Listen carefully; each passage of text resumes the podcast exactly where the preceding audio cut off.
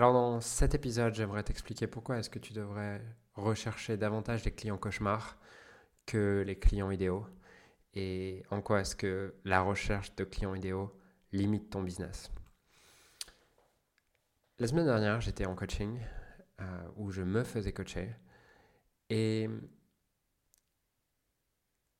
ma coach me demande c'est quoi Julien les traits de ton client idéal et c'est quoi les traits de ton client cauchemar? Et quand on parle de traits, on parle de traits de caractère, attitude. Et dans ma tête, pour moi, le, client, le client cauchemar, c'est le client qui est dépendant, c'est le client qui, dans des, espaces de groupe, va prendre la parole sans se rendre compte que, euh, sans se rendre compte qu'il n'est pas tout seul, il va monopoliser ce temps, il va monopoliser la parole. Euh, voilà. Et ce qui, ce qui, a, ce qui était marrant de voir à ce moment-là, c'était en quoi ces clients cauchemars sont juste une part de mon ombre, une part de moi que je ne reconnais pas, et que je vais continuer à attirer ces clients cauchemars tant que je ne reconnais pas cette part de moi et tant que je n'exprime pas pleinement cette part de moi. Je vais être plus précis parce que ça peut paraître vague si j'en reste là. Euh, au moment où en fait j'ai décrit le client cauchemar, ma première ma première pensée, ça a été waouh, j'avais jamais vu ça comme ça. Mais des fois, quand tu formules quelque chose, au moment où je décrivais, ben, en fait, il, il prend, euh, il, prend, il prend de la place, il, il monopolise le temps, tout ça. À ce moment précis, je vois que moi, dans un groupe, quand je ne suis pas le leader du groupe, donc quand je participe en tant que participant à un groupe, je vais être l'inverse. Et je vais.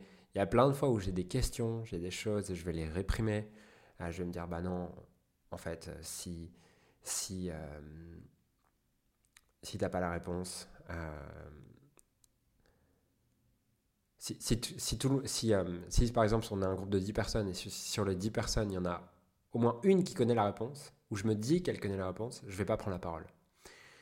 Et parce que j'ai un, un attachement énorme à ce que si je prends la parole, ça soit vraiment intéressant pour tout le monde et ne justement pas prendre trop de place, pas faire, pas faire perdre de temps aux gens, pas faire perdre de temps au groupe. Et je vois que dans ce moment-là, c'est waouh, en fait, ce client-là, il, est juste la part de moi que j'exprime pas. Et ce qui est marrant, c'est que le reste du groupe est souvent le reflet de moi. C'est-à-dire que quand tu es leader d'un groupe, tu vas euh, inconsciemment projeter ton mode, modèle du monde sur les autres et euh, la majorité du groupe va suivre tes règles conscientes et inconscientes. Euh, si je te donne un exemple, tu prends n'importe quel groupe, si tu as une famille, tu peux le voir, tu as toujours la majorité de, des enfants qui suivent les règles et tu as toujours un enfant qui va ne pas suivre les règles. Pourquoi? Parce qu'il y a toujours une conservation des opposés à tout instant, il ne manque jamais rien, il y a toujours une conservation des traits opposés. Donc, dès lors que tu imposes une règle, tu vas toujours avoir une petite part du groupe qui exprime ce que le reste du groupe réprime sélective. Euh, euh, il y a toujours une expression sélective de la répression collective. Je répète, il y a toujours une expression sélective de la répression collective. Et comme je suis le leader du groupe, je vais amener forcément la, majorité du groupe à avoir euh, cette répression de poser la question lorsque, de poser une question lorsque euh, peut-être que la question paraît bête ou quoi, même si je dis bah non, il n'y a pas de question bête ou quoi, dans l'énergie, si moi-même je suis quelqu'un qui me juge lorsque je pose des questions bêtes dans un groupe, quand je lis d'un groupe, je vais forcément créer ça chez mon audience. Ce qui veut dire que mon audience va se réprimer collectivement autour de poser des questions si certains n'ont pas la réponse. Mais cette répression collective, va créer une expression sélective de l'inverse. Et plutôt que chacun, chacun prenne un peu de place, bah là, de par mon attachement à ce que les choses soient d'une certaine manière, je crée chez une personne l'expression énergétique de ce que je réprime énergétiquement. Ce qui veut dire que nos clients cauchemars, sous une forme, on est tout le temps en train de les créer. Et notre illusion de vouloir se éradiquer les clients cauchemars, c'est une illusion puisque c'est nous qui l'avons créé. Et souvent, quand on décrit, moi je veux des clients idéaux qui ont ce trait de caractère, ce trait de caractère, ce trait de caractère, en fait, ces clients idéaux, c'est moi je suis attaché à ce que les gens soient comme ça, comme ça, comme ça, parce que moi-même je veux être comme ça et je me juge quand je suis l'inverse.